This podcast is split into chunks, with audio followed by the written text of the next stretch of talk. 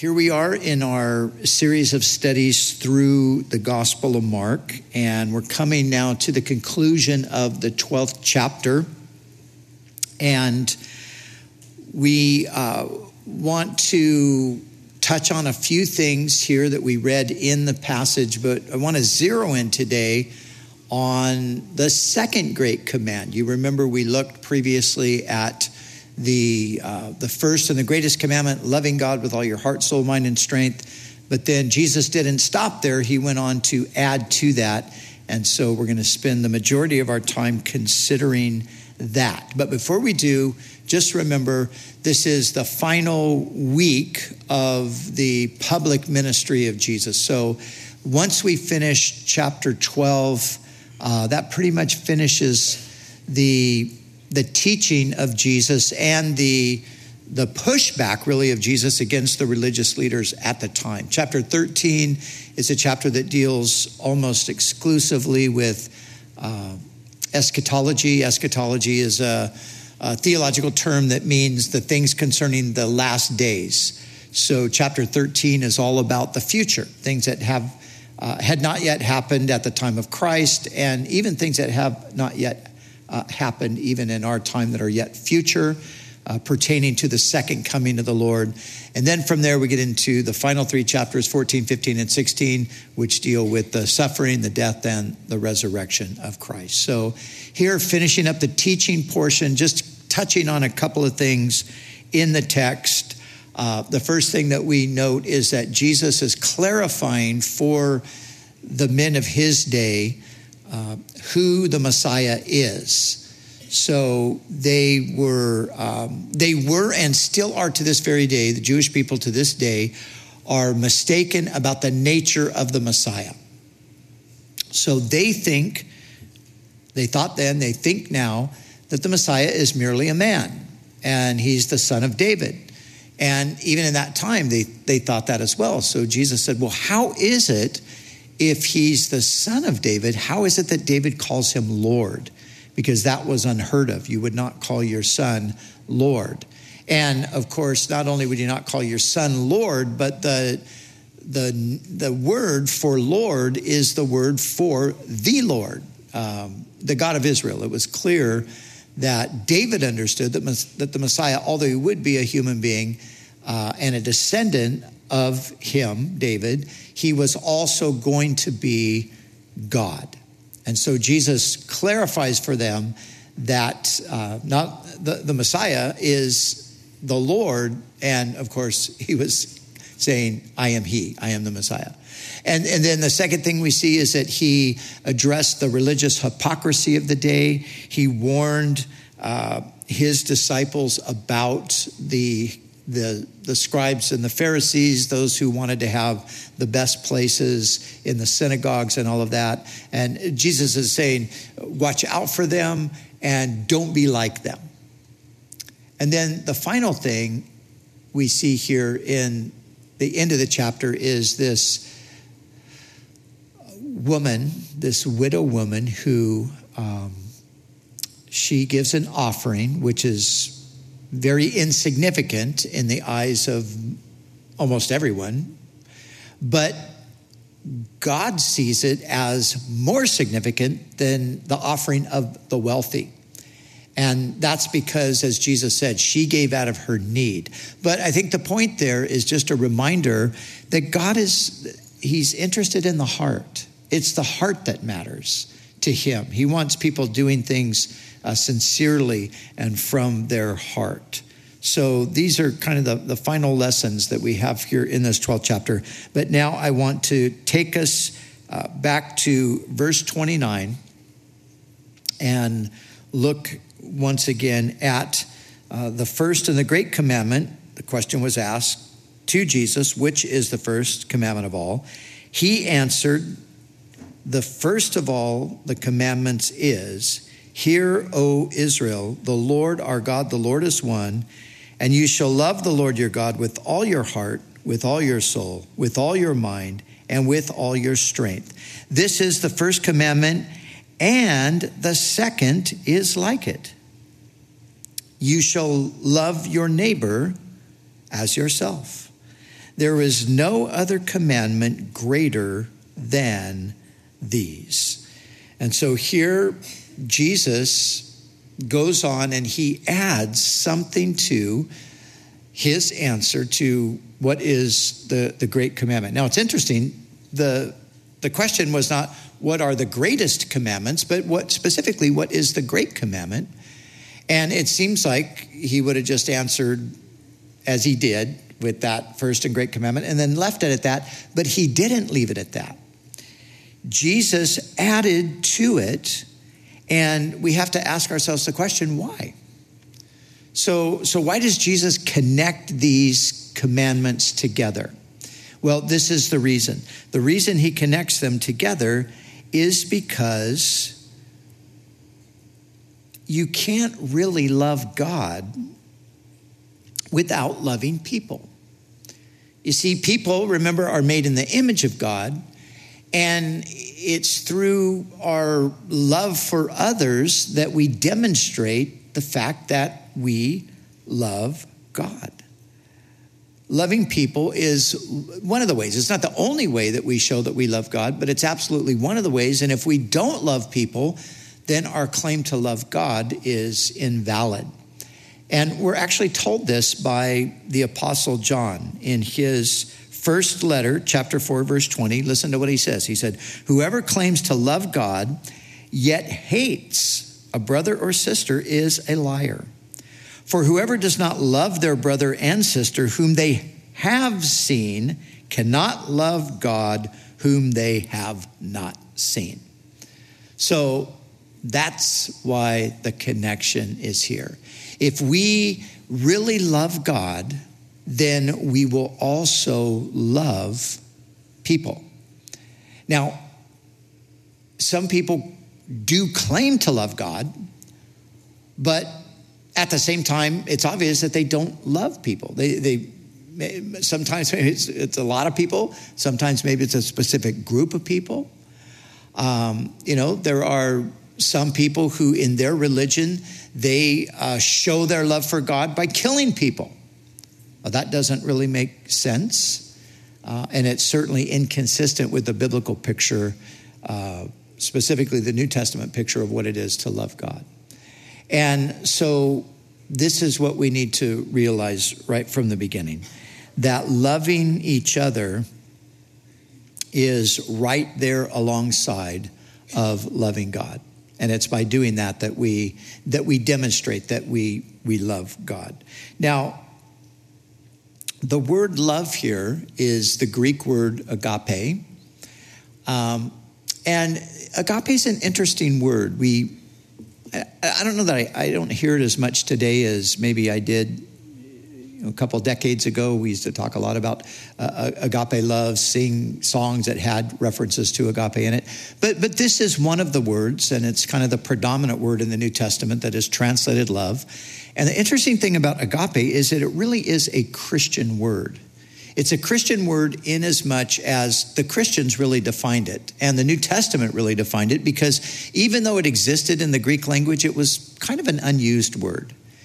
It was a, an obscure sort of a word that nobody really ever used that often. And so when the Christians were looking to describe God's love, for example, they adopted this word and then they defined it. And we have a definition of agape in 1 Corinthians chapter 13, uh, verses uh, 3 through 7. And let me read it to you. You're, uh, you're familiar with it, I think, but um, think about it in those terms. This is the Spirit's definition of the word love. And so, reading from the NLT, the New Living Translation, it says, Love is patient and kind. Love is not jealous or boastful or proud or rude. It does not demand its own. It is not irritable, and it keeps no record of being wronged. It does not rejoice about injustice, but rejoices whenever the truth wins out. Love never gives up, never loses faith, is always hopeful, and endures through every circumstance. Love never fails. So that is the definition. If you want to know what um, the biblical definition of love is this is really, you can't do much better than this. This is that definition. Now, we sometimes call uh, agape love unconditional love. And it is, in a sense, unconditional love. It is undeserved love. It's, it's love that flows from the lover simply because of really what's more in them. So God's love uh, for us isn't necessarily based on anything in us that causes him to love us. He loves us just because he is love. So when Jesus said, Love your neighbor as yourself, that's the word that he used. Now, another definition, and this is, this is a definition coming from um, a resource that I have called um, the Vine's Expository Dictionary of the New Testament Words, and it is an attempted definition at the same word. So it says this Christian love, whether exercised toward the brethren or toward men generally, is not an impulse from the feelings. It does not always run with the natural inclinations, nor does it spend itself only upon those for whom some affinity is discovered. Love seeks the welfare of all and works no ill to any. Love seeks opportunity to do good to all people and especially toward them that are of the household of faith. So I, I, I love this part here. I love where he says that it's um, it seeks the welfare of all and it works uh, no ill to any. So that's the kind of love that we're talking about God's love for people. And God's love for people is to be expressed through his people. Now, now notice also, uh, it speaks here about um, the fact that this love is not an impulse from feelings, it does not always run with the natural inclinations. So, in other words, it's not a natural love. This isn't something that we possess. This is something that God possesses and imparts to us through his presence in our lives. Now, we've all probably had the experience of struggling with loving somebody. Anybody ever have that experience? Um, it's, it's common, right? And, you know, some people are, are fairly easy to love. As some people, you know, maybe it's a little more challenging. For some, you think it's impossible. These people are so, uh, they're just difficult people. How, how can I love a person like that? Well, you probably can't. But guess what? God does love them. And here's what God does God will love them through you. His love will flow through you to them. And as His love flows through you, that, of course, it's not like there's, you know, it's not like there's one side like, here's my love. I hate these people over here. But then there's this God thing that's going on that's, I don't, you know, I got to be nice to them. It's not that. It's that as God's love flows through us, God's love changes the way we feel. You know, I've, I've seen this many, many times, and I, have even experienced it to some degree, and perhaps you have as well.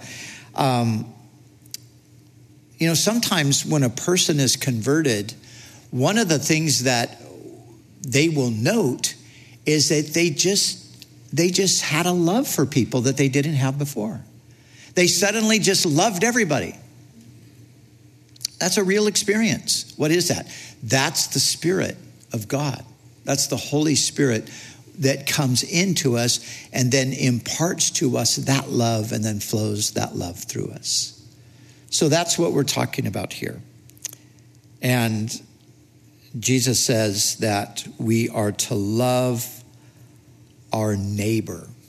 So here's the question Who is our neighbor? Now, the word neighbor means, it, really means someone who is nearby. So, in the biblical context, you would have thought, first of all, of the people right there, your immediate um, connections, whether they be family connections or people in your community or uh, whatever the case might be. The word is translated friend, fellow citizen, um, another person. But there's a great story that Jesus told that helps us understand who our neighbor is. It's a story we commonly call the Good Samaritan. You remember that story? Well, in Luke chapter 10, that's recorded for us, a similar situation as the one we read here in Mark. It's a different context, so it's it's the same question, but just in a different context asked by a different person. But the question is, what's the great commandment? And Jesus says the same thing there that he said here love God with all your heart, love your neighbor as yourself. But the person that Jesus said that to then responded back, Who is my neighbor? Who is my neighbor? You know, love your neighbor. What, what does that mean? I mean, that's, you know, who, who are we referring to? And Jesus tells a story to illustrate who the neighbor is. And it's called the Good Samaritan because the story ends up being about a Samaritan who helped a man who had fallen among the thieves and robbers and been beaten half to death. This Samaritan comes along and helps him, assists him, uh, takes him and, and gets him cared for and pays the cost of it. Now, in the story, though, Jesus tells that there were three people that encountered this man. Only the one, the Samaritan, helped him. So the first two, one of them was a priest. Uh, he couldn't be bothered. Uh, he was on his way to do his religious duty and the other is a Levite who's kind of like a priest, but a little bit different. And he's the same way. He doesn't have time for the person. So they pass him by, leave him on the road, uh, half dead. But the Samaritan comes along and tends to him. Now, maybe you remember, here's the interesting thing. In that culture, the Samaritans were despised by most of the Jews, they looked down upon them. They thought of them as being lesser, inferior. Their religion was not really the true religion. And there was great tension between the Jews and the Samaritans. So Jesus, I think, intentionally uses a Samaritan as an example. And what he's showing that the Samaritan is doing is he's helping the person who even would be more considered like an adversary. Because it was somewhat of an adversarial relationship between the Jews and the Gentiles. So, in other words, what Jesus is really saying here is in, in answer to the question, Who is my neighbor? He's saying, Everyone's your neighbor. Even the, even the person from that people group you don't like. They're your neighbor too. Whoever is in need is, in na- is your neighbor.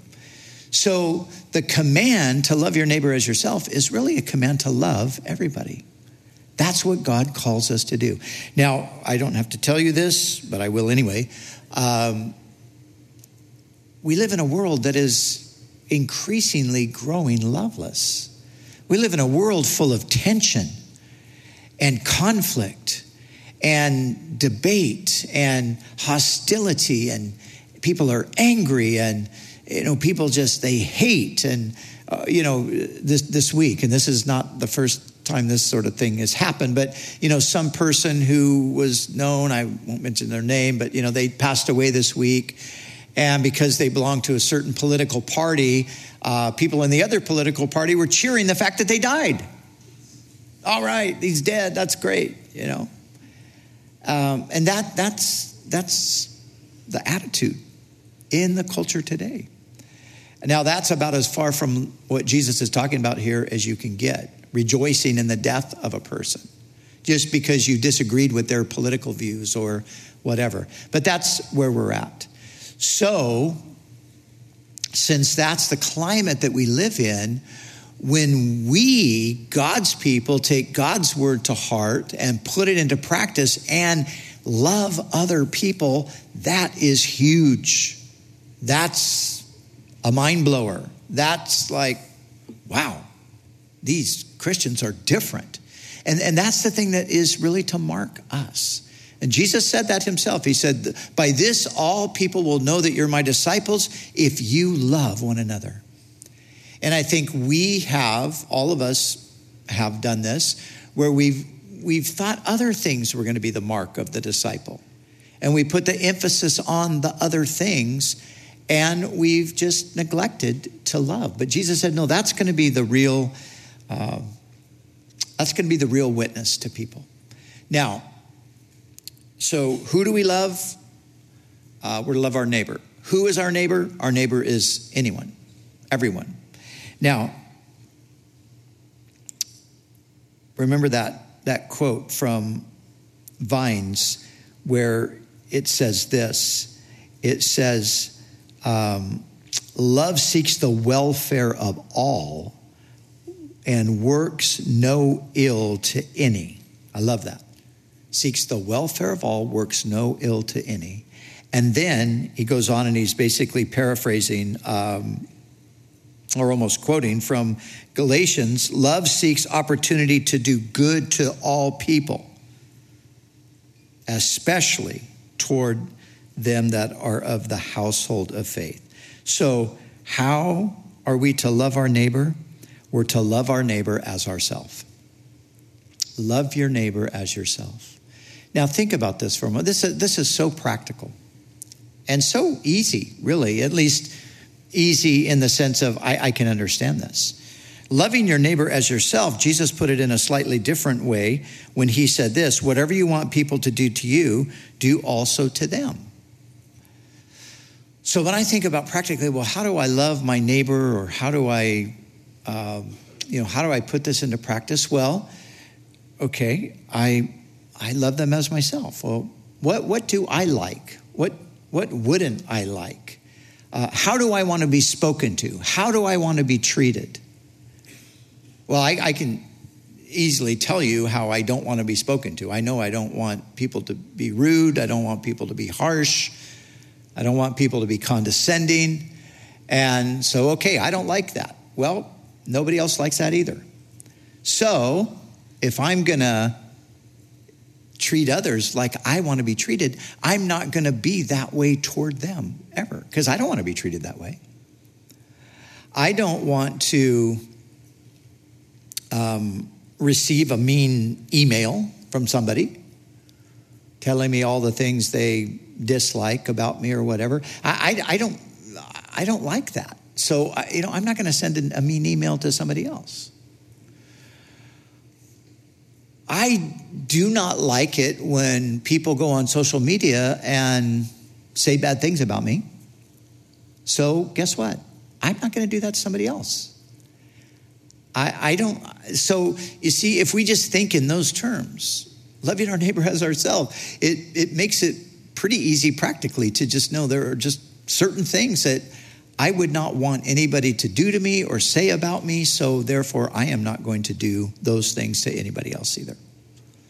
And boy, if we started practicing life like that, if we started living like that, you know, people are oftentimes complaining about, oh, you know, God, the God of the Bible, the Christian God, you know, if there's a God, there's a God of love. Why is the world so messed up? Why is it like this? Well, I'll tell you why it's like this. It's really simple because nobody obeys God.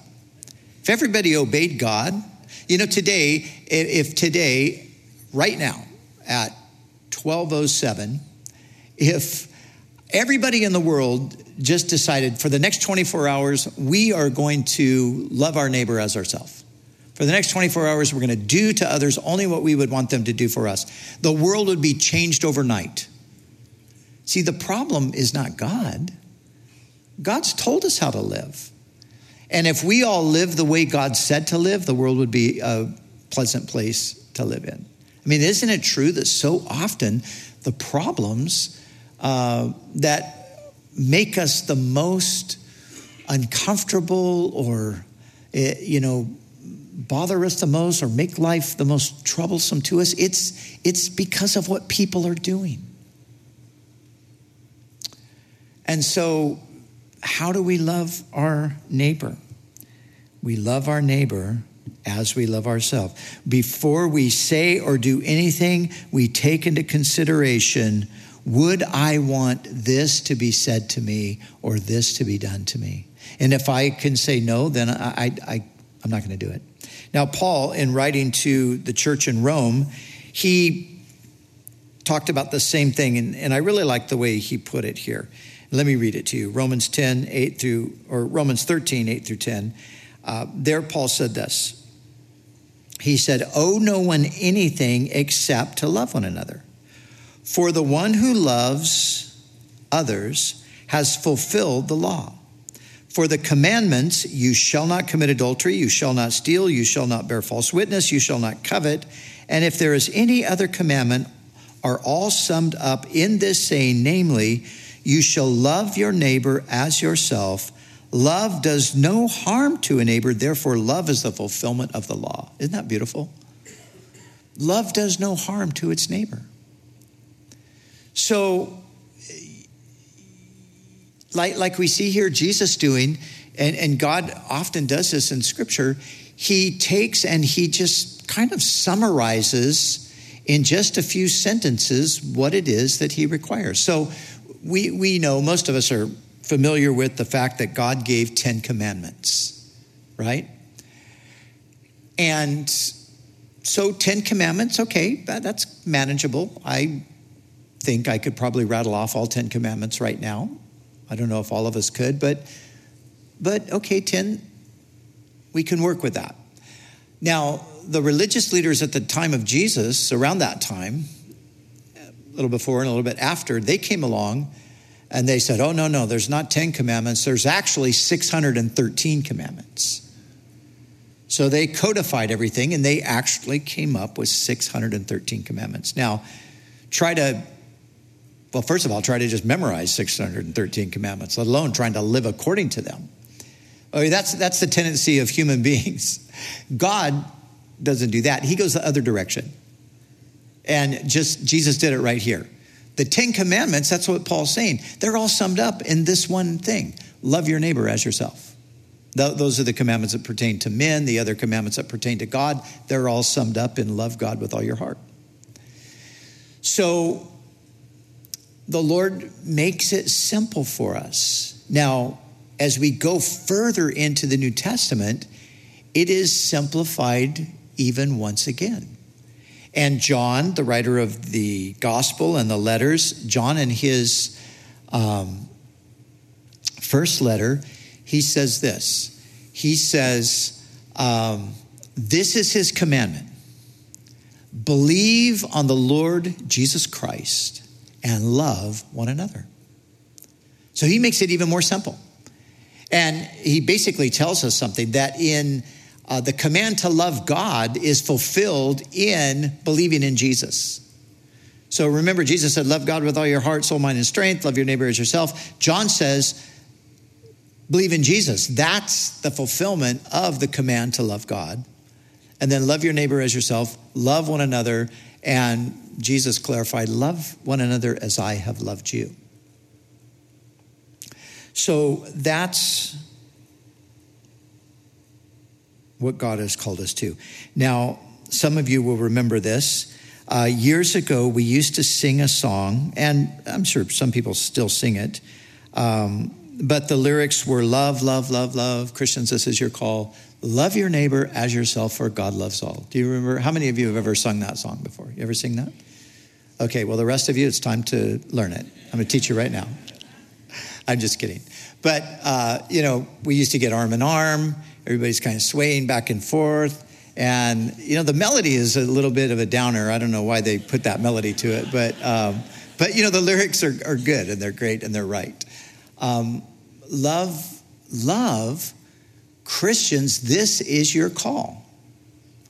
Love your neighbor as yourself, for God loves all.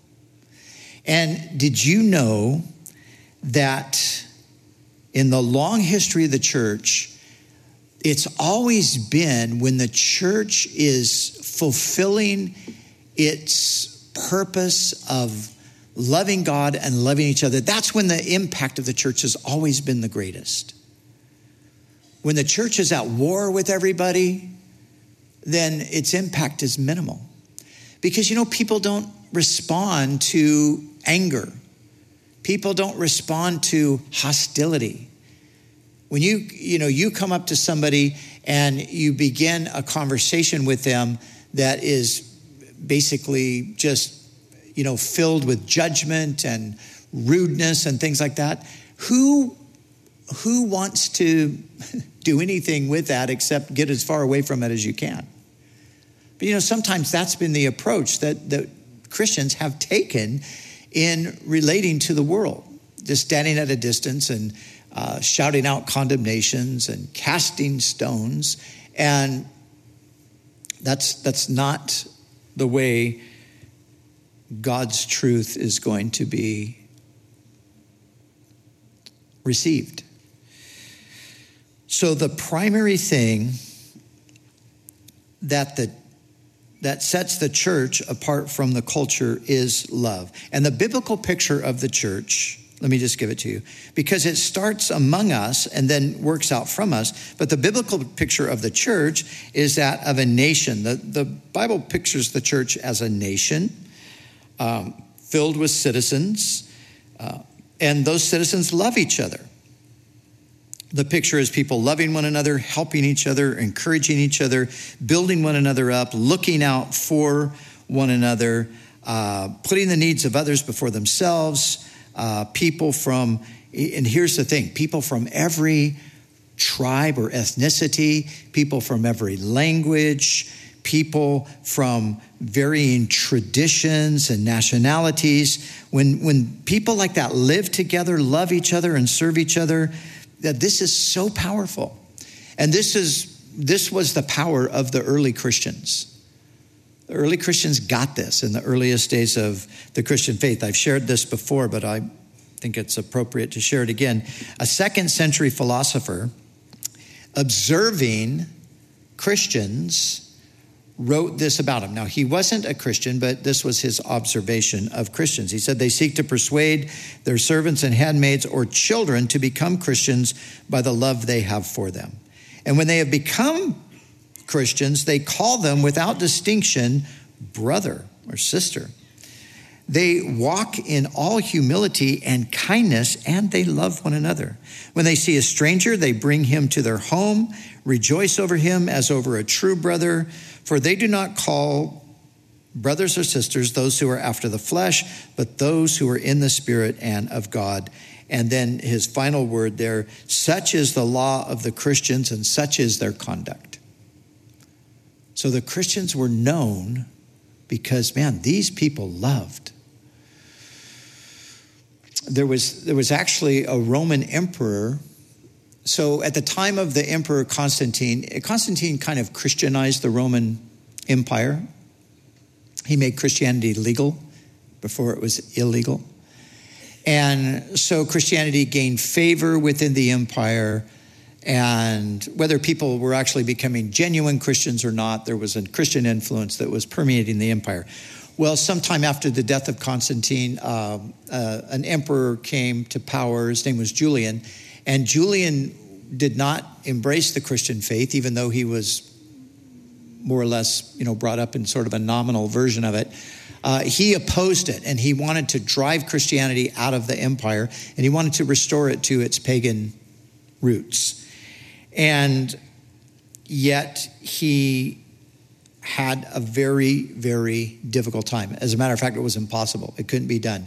And, and this is what he said. He expressed his frustration, he wrote this. Um, he refers to Christians as atheists because they didn't believe in all of the gods of the Romans, so he calls them atheists. And he says this he says, um, atheism has been specially advanced through the loving service rendered to strangers and through their care for the burial of the dead. He said, It is a scandal that there is no single Jew who is a beggar and that the godless Galileans, that's his way of describing the Christians, the godless Galileans care not only for their own poor, but for ours as well, while those who belong to us look in vain for the help that we should render them. So this guy just says, man, these Christians are out loving us by miles, and we can't get any traction with our paganism because of them. And it was their love. And you see, that is the thing. And just think for a second about it yourself, personally. Love is so appealing, it's so attractive. It's one of those things that when somebody loves you, it just it draws you in. It, it's like, it's an irresistible kind of thing. Now, of course, there are some people that resist it, but, but it, just generally speaking, it changes everything. And this is what God says to us love is the key. It was the key, it still is the key. And that doesn't exclude truth. Truth, of course, is always preeminent in the Christian faith, but the biblical order is grace and truth, love and truth. You know, Jude put it this way he talked about people who, who needed, to be saved, and he said, save, first of all, save some with compassion. And secondly, save others with fear. And the order, I think, is intentional. Our first approach is compassion, which is another way of just saying love. This is how we f- are to approach people. Now, certainly there are people that, that will at times need to be uh, warned about judgment and things like that. We're not excluding that, but we don't start with that. Because again, if you start with that, if you start on the negative, generally you're, you're going to repel a person rather than draw them. You know, when you walk up to your neighbor and say, Hey, did you know you're going to hell?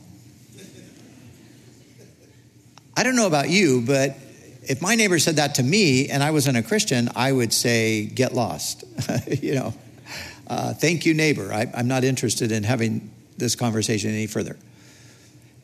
Uh, but if somebody comes up and says, did, did you know that you are so deeply loved? Did you know that God loves you so much, that God has a plan? And, you know, if you start there, there that's, that's appealing. That's attractive.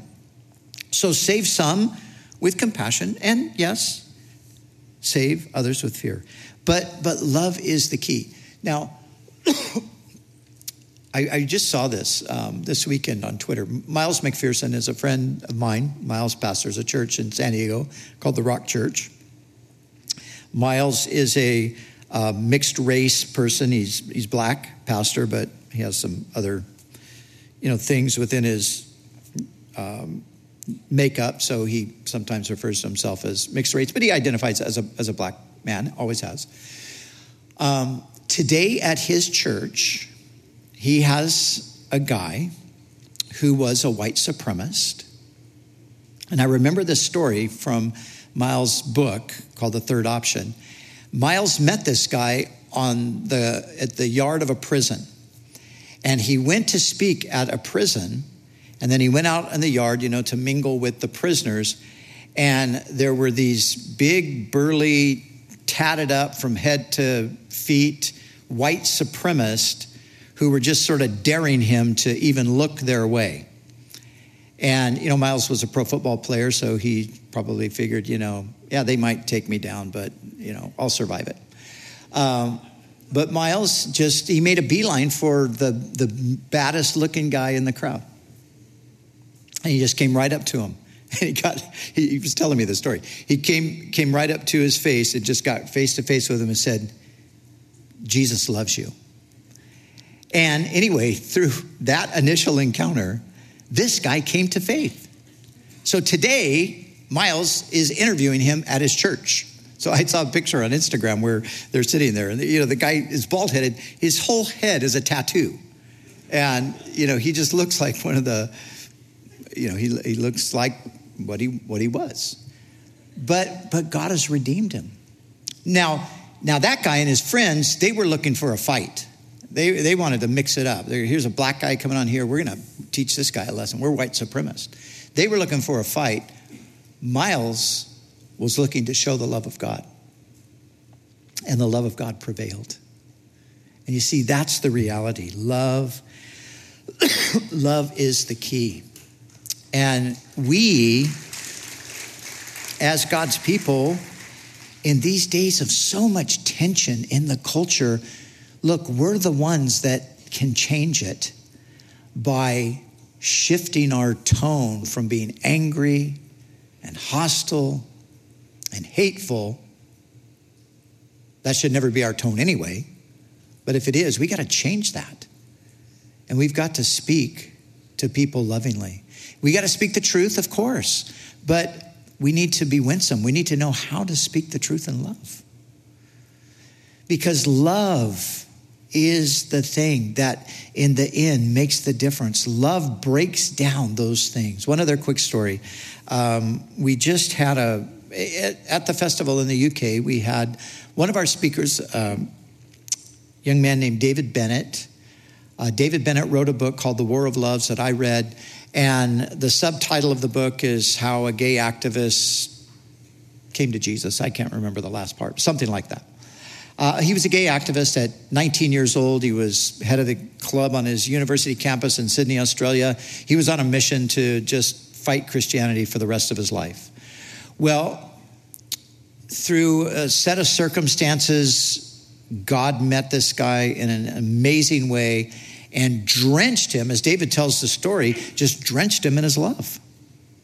It was like this irresistible thing. Just the love of God fell upon him. He knew, even though he was completely resistant and totally fighting against Jesus, uh, he knew that Jesus was the Lord. He knew this was God's love being poured out on him. He gave his life to Christ. He, you know, began his journey then as a Christian. And he recognized initially that uh, certain aspects of his uh, homosexual lifestyle were, were wrong. But for three years, he still thought, as a Christian who's not sexually active, but who is still even dating people of the same sex, three years in, he still thinks that someday he's going to get married in a same sex marriage because he's read some of the more liberal Christian stuff that tells you that, you know, God's okay with that as long as it's monogamous, as long as you're committed for life and all of that. So he's under that influence. And so that's three years into his Christian life, that's what he's thinking. So he goes to the leaders of his church and he tells them that um, this is his plan, and he just wants to make sure they're on board and he likes them, so he wants them to perform the wedding when it comes. He's not planning to get married anytime uh, soon, but you know, just looking ahead. So he tells this to the leaders of the church. And they said, Well, okay, two things. Number one, that's never going to happen. And it's never going to happen for this reason. And they just opened the scriptures and they just, you know, walked him through why that cannot happen. Uh, he still wasn't convinced. He thought, oh, these guys just, they, they need to read some other stuff, you know. But, but, okay. But they said this to him. They said, but listen, we love you and we don't want you to leave the church. So please stay and let's just see what God will do. Now, I was with David two weeks ago, and I, like I said, I had read his book, and I was very fascinated by this amazing journey that God has had him on. This is 10 years down the road in his Christian life. He's fully solid. He's, you know, a celibate Christian. He uh, knows that he, there is no uh, same sex marriage in his future. He's completely committed to biblical authority and all of those uh, kinds of things. Uh, but it was a journey for him to get there. That's my point. And it was the love of the Christian people that God brought into his life that helped him go step by step on that journey to coming to the place of fully, you know, committing himself uh, in his heart and mind to God's plan and purpose for his life, even if that's to live a celibate life for the rest of his life. But the point is, it was love. Now, I say that because I think that our temptation would often be to just say, look, here's the rule if you don't comply, you're not welcome here. You know, go somewhere else, go figure this out. And I just, I commend the leaders of that church for their firm standing on scripture, but also for their love that kept a person in the fold and gave them time to work through these issues and to come out where he needed to come out in the proper timing. So I tell that story and the the Miles story because you know in both cases it's it's love that has has been that dynamic that has brought that transformation. And that's what God calls us to have. So we are to love our neighbor, meaning our brothers and sisters. Let's start right here in the church with Christians. And when I say in the church, I'm not just talking about our church here, but in the church. You know, sometimes it's Christians can't even love each other. Got a lot of that going on today. That's a, that's a big problem. So, if we started loving each other, though, that would be a good place. And it, it probably would, uh, people on the outside would probably see it too.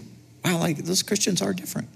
And that's happened many times. You know, people think a certain thing about what a Christian is or what Christianity is all about, and they they have a preconceived notion and then they write it off and they know it's bigoted and all of this stuff. And then they meet a real genuine believer who just loves Jesus and loves them and they're like, "Wait, you know this this is not what I thought." That's a pleasant surprise. But let's surprise more and more people uh, by being that. So, starting with our brothers and sisters, love your neighbor, your community, people around you, whether that's your neighborhood or just your workplace. But then loving your neighbor is also loving people in need. You see somebody in need, just do what you can to help out. And then finally, loving your neighbor is loving all you meet. Wow, just loving all you meet, just going out. And now, listen, here's the good news the good news is that the Spirit, the fruit of the Spirit is love. We are the temple of the Spirit, we're indwelt by the Spirit.